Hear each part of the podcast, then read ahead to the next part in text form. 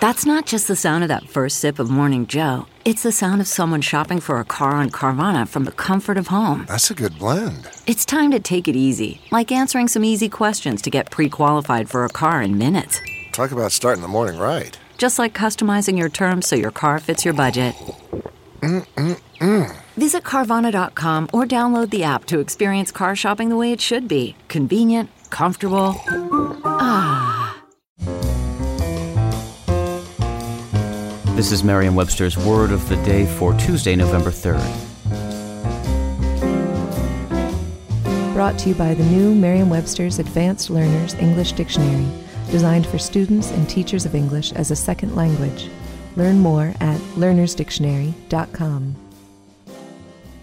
The word of the day for November 3rd is regimen, spelled R E G I M E N. Regimen is a noun that means a systematic course of treatment or training. It can also mean government or rule, or a government in power, a regime. Here's the word used in a sentence.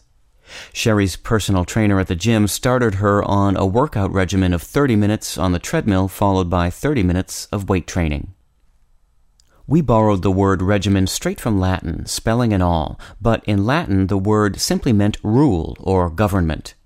In English, it usually refers to a system of rules or guidelines, often for living a healthy life or taking a regular dose of exercise. The Latin regimen derives from another Latin word, the verb regere, which means to lead straight or to rule. Other English words that come from regere include correct, erect, region, rule, and surge. If you're using the training sense of regimen, be careful not to confuse the word with regiment, another Regere descendant, which is used for a military unit. With your word of the day, I'm Peter Sokolowski. Thanks for listening. Visit the all new learnersdictionary.com, the ultimate online home for teachers and learners of English. A free online dictionary, audio pronunciations, custom study lists, and interactive exercises are available now at learnersdictionary.com.